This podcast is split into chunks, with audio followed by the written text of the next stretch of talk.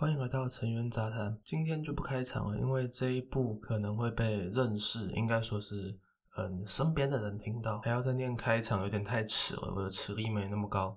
今天呢不会谈时事，今天要谈一下我最近需要做的一份报告。诶，我不会特别讲老师的名字跟课程的名字，而且这一集呃，因为会作为报告的延伸，我基本上会把连结放在报告最尾巴，来填补报告限制的时间，导致我没有办法放入报告中的东西。所以如果有同学来听到了，拜托不要留言是哪一间学校的哪一位老师。不过。因为这一集，嗯，理论上来讲跟评分应该无关，所以我会口无遮拦很多，至少比报告内容口无遮拦很多。哎，这门课呢和环保有关，报告的部分希望我们制作一份和交通相关的报告，内容可以包括交通造成的空污、行人空间受到阻碍，并且宣传步行、单车或是大众运输工具取代个人交通工具的优点。诶。关于老师要求报告一定要做出某种结果的部分，我应该会单独做出一集。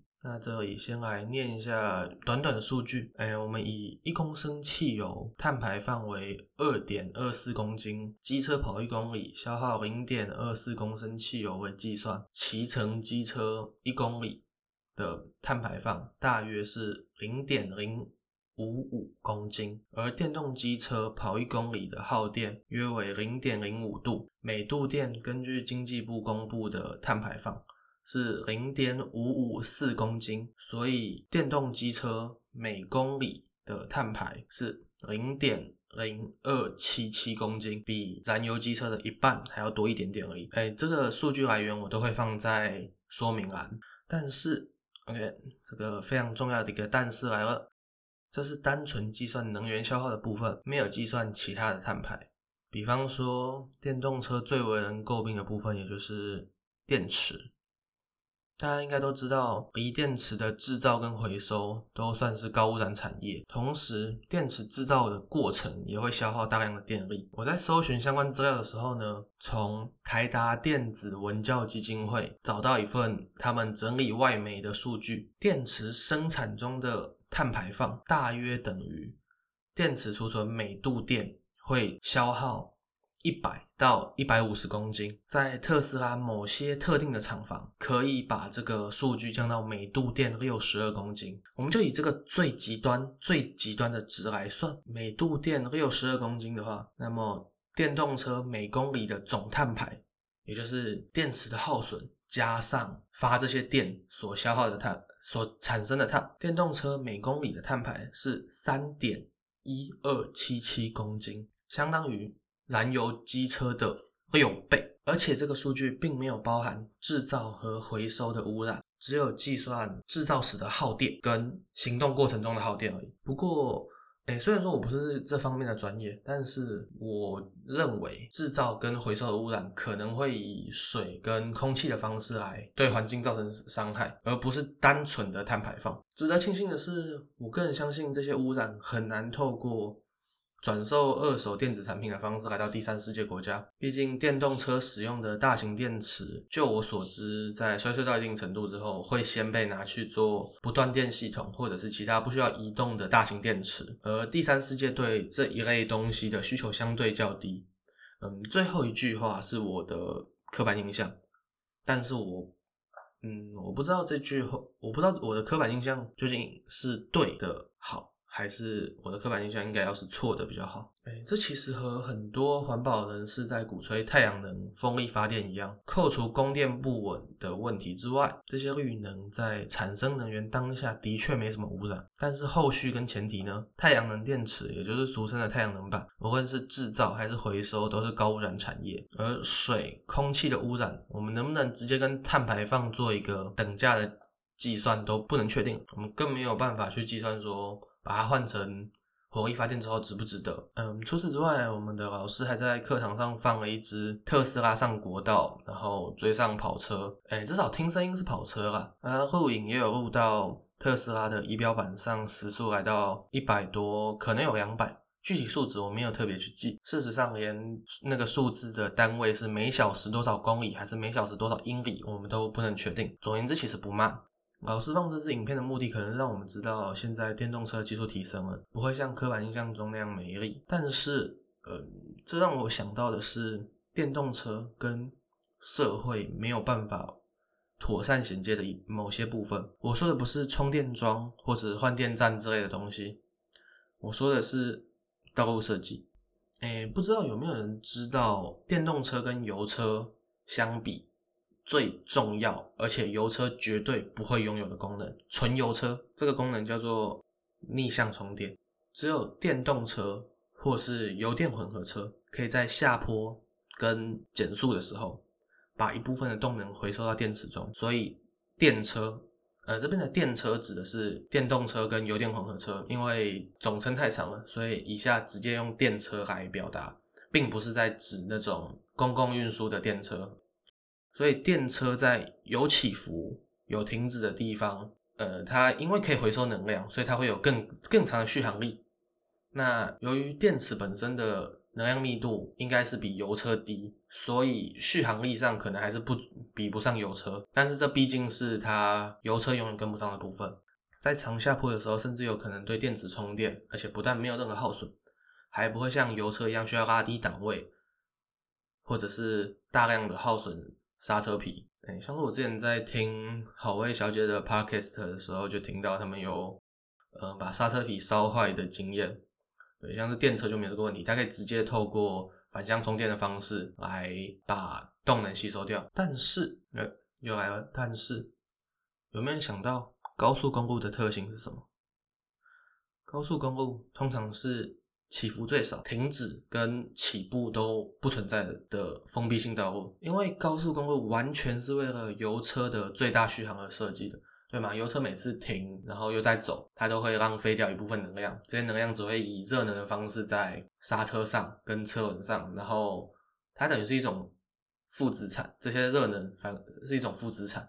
对于电车而言，它可以把它回收回来。所以我非常怀疑，在高速公路上，电动车跟油车续了相同相同能量之后，双方的续航到底谁可以比较长呢？好吧，挑剔完电动车，终究还是要拉回脚下的交通现状。呃，我在四月九号、十号去了一趟台中，具体的行程是从台铁的金武站走到一中商圈。诶，我的路线是照 Google 地图走的，所以它上面的距离评估应该也是准确的。它的距离评估大概是一点九公里，再加上我找地点绕来绕去。全程应该有五公里左右，哎，但是因为大概有四公里左右重复，OK，所以大概实际上走的距离，实际上移动的范围大约是两公里左右。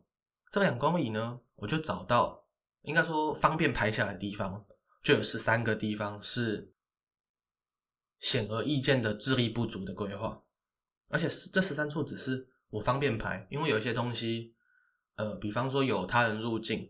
那我又有时间压力，我不方便上去问说，呃，我可不可以把你拍下来，然后使用你的照片等等。而且只有愚蠢的规划，不包括动态违规，也不包括连我都没有注意到的东西。嗯，这十三处危险的规划包括什么呢一轮椅开上柏油路，然后才能到行人穿越道的规划；B 机车骑到人行道上，跟行人争道的停车场的设计以车为本而非以人为本的。人行道不连贯，然后还有把十字路口当成连连看的行人穿越道，哎，因为有些东西重复，所以种类自然会不到这个数字，不会到十三种这个数字。按照顺序说吧，首先是愚蠢到难以想象的轮椅规划，在景南街跟一中街的交叉路口，也就是台中市政府消防局特搜大队的那一个路口。嗯，因为我不是台中当地人，所以我只能讲一下附近的地标而已。那有需要的，欢迎自己去当地找找。在那边，行人要从人行道前往行人穿越道是非常方便的。但是，那个非常方便的路径上并没有斜坡，它是直接用路原石跟柏油路的高度差，而斜坡在旁边大概五到六公尺远的地方。也就是说，轮椅跟娃娃车。都必须要先从这个斜坡来到柏油路上，然后绕过违停，才能来到行人穿越道，依照法律通过这个路口。更别提这个地方的双向六线道居然不做行人庇护岛。呃，不知道行人庇护岛的自己去 Google 一下，我就不再介绍了。反正它就是一个，嗯，在路幅过宽的时候，可以让行人在中间好好等下一个绿灯，好好通过的地方。我真的不知道轮椅、老人和婴儿车。要怎么在行人的绿灯实线中穿过六条车道？这还是在行人没有独立绿灯实线的大中华民国。接下来就是有避车弯不做，在人行道上画机车停车格，然后接下来就可以抱怨人行道上机车和行人争道，永续社运吗？为什么不把人行道上靠近路边的部分直接挖成避车弯？因为通常呃路边会种一些行道树嘛。那两个行道树中间这一块通常是没有人会走的，你把这一块挖到跟柏油路同高，然后画成停车格，这样的话又有停车位，又不会跟行人争道，人安全，机车也方便，为什么不做呢？再来就是呃停车场出口的设计以车为优先，以车为本。哎，不知道有没有人注意到停车场出口跟人行道的交汇处是柏油还是人行道？嗯，我在台中这段短短的两公里的步行。我就看到三个地方是以柏油优先的交汇处，也就是说，这些设计者觉得让车从停车场出来，或者是进入停车场，比起让人好好走路还要重要。果然是车本交通。呃，人行道铺连贯应该没有没有什么沟通的空间呢。你人行道铺连贯跟你没做是一模一样的，只有连贯的人行道可以保证行人的安全，而安全如果不能得到保障。那么，所有的环保跟其他拉里拉杂的东西都不会被道路的使用者列入考虑范围内。关于安全不能得到保证的时候，环保不被考虑的这个例子，我这里举一个稍微夸张一点的。大家应该知道二次核打击能力。如果有人不知道的话，我简单解释一下。嗯，可能会有点偏差，但是因为我要用最简单的方式解释，所以欢迎指正。对，欢迎指正。嗯，二次核打击能力是指，当我受到来自你的核武攻击之后，我也要有能力用核武对你实施攻击。这不是一种呃保障我绝对可以赢的能力，但是这是保障一种，当我确定我会输的时候，你也不能赢的能力。而拥有二次核打击能力，就代表我必须要在任何时间可以把核弹头打到地球上的任何地点。那么你觉得在规划这个二次核打击能力时，有人会在乎洲际飞弹的火箭会造成多多少空气污染吗？不会的，因为那是保障国家存亡的东西。最近晋级的巨人完结了，然后举一个跟巨人有关的例子，但是不会爆雷。人权很重要。但是，如果你邻居可能在一阵呐喊之后变成巨人，把你家踏平，那你绝对希望他被关到集中营里面，离你越远越好，对吧？一切都是建立在大家可以安全、性命得到保障的情况下。我们再来谈环保，再来谈人权。最后像是歪斜的行人穿越道，不知道大家有没有一个小常识：行人穿越道应该要以最短的距离规划，因为行人是道路上移动速度最慢的群体。呃，能更慢的大概就是轮椅、拐杖还有婴儿车，但是这三者跟行人在大部分的情况下都会共用道路。嗯，除了台阶以外，为何在我大中华民国独步全球的道路规划中，常常要在非矩形的路口把行人穿越到画成路口四个角的相连？明明有更短的路线可以画，为什么要画长的？行人穿越道并不需要把路口的四个角连在一起吧？为什么不退缩一下，让它跟柏柏油道路的方向垂直，这样子路线最短，对行人最好，同时驾驶需要等待的时间也最短。唉，那说交通部高速公路总局是真理部道安总局，真的没有冤枉他们。哎，这边如果有没有看过一九八四的话，小小解释一下，在一九八四的世界观之中，哎，政府的和平部负责侵略，真理部负责说谎。仁爱部负责施加酷刑，富裕部负责让大家饿肚子，以此类推。真理部道安总局是什么意思？我就不多解释了。诶，如果有人对这个有兴趣的话，可以去了解一下机车走长隧道会窒息这个谎言。嗯，接下来要嘴一下环保派。呃，很多时候问题并不是这么简单的。比方说，塑胶吸管出现在海龟的鼻孔里，那么禁止使用塑胶吸管；塑胶袋出现在海龟的胃里，那就禁止使用塑胶袋。这种方法并没有办法解决问题。禁止了塑胶吸管，会有不锈钢吸管、玻璃吸管出现在海里；禁止了塑胶吸管，禁止了塑胶袋，会有一个个环保。这边一定要加重音，环保的购物袋出现在海中。当吸管出现在海龟鼻孔里，塑胶袋出现在海龟的胃里的时候，我们该检讨的并不是我们用了多少个塑料袋或用多少根塑胶吸管，我们该检讨的是为什么他们没有待在他们该待的地方，也就是垃圾掩埋场跟回收场。当你在开车或是骑车，不管是油车还是电车都一样，当你身为一个驾驶。呼怒症发作，对着空气或者是副驾驶痛骂走在柏油路上的电动代步车或者是行人是移动式的神主牌的时候，你有没有想过他们根本没有路可以走？他们根本没有路可以走。然后当大车的驾驶，哎，比方说水泥预拌车或者是砂石车的驾驶，用边开车边吃便当的照片取暖，然后被骂翻的时候。有没有想过，可能是老板压榨了他们，连吃饭的时间都没有？当你在高喊“为什么大家都不使用大众运输”的时候，你有想过这个岛上的行人用什么代价走在马路上吗？在这里，每年因为交通事故死亡的人数高达三千人，什么概念呢？每个礼拜泰国格号只要被李一祥弄脱轨一次，一年下来业绩就达标了。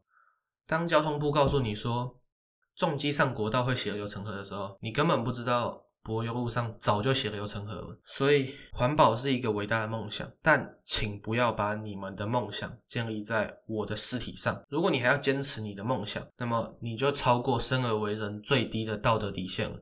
在这座岛上最愚蠢的两件事情，分别是一边骂李义祥，一边违规，还有一边看进阶巨人，一边用自言自语跟残体字骂假币。最后预告一下，下一集应该是我个人对于《晋级的巨人》的结局的一些评论，还有对于《晋级的巨人》全呃整个故事的一些小吐槽。总之，感谢大家听完这一集，大家拜拜。